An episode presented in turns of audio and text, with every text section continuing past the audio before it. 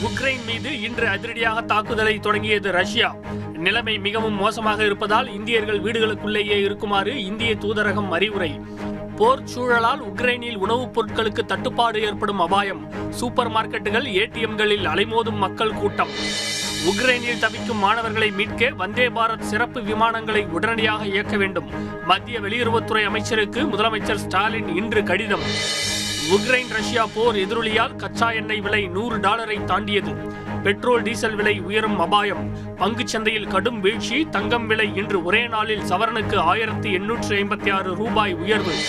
புழல் சிறையில் முன்னாள் அமைச்சர் ஜெயக்குமாரை இன்று சந்தித்தார் எதிர்க்கட்சித் தலைவர் எடப்பாடி பழனிசாமி எதிர்க்கட்சிகளை பழிவாங்குவதாக தமிழக அரசுக்கு கண்டனம். சாலை மறியல் வழக்கில் ஜெயக்குமாருக்கு இன்று ஜாமீன் வழங்கியது ஜார்ஜ் டவுன் நீதிமன்றம். கோவில்பட்டி அருகே இன்று பட்டாசு ஆலையில் பயங்கர வெடிவிபத்து. இடிபாடுகளில் சிக்கி நான்கு பேர் பலி. உத்தரப்பிரதேசத்தில் ஐந்தாம் கட்ட தேர்தலுக்காக இன்று விறுவிறுப்பாக நடைபெற்ற பிரச்சாரம். கடந்த கால ஆட்சியாளர்கள் வேலைவாய்ப்பு வழங்குவதில் முறைகேடு செய்ததாக பிரதமர் மோடி குற்றச்சாட்டு. ஆட்சி பொறுப்பேற்றதும் விவசாய கடன்கள் தள்ளுபடி செய்யப்படும் என பிரியங்கா காந்தி உறுதி.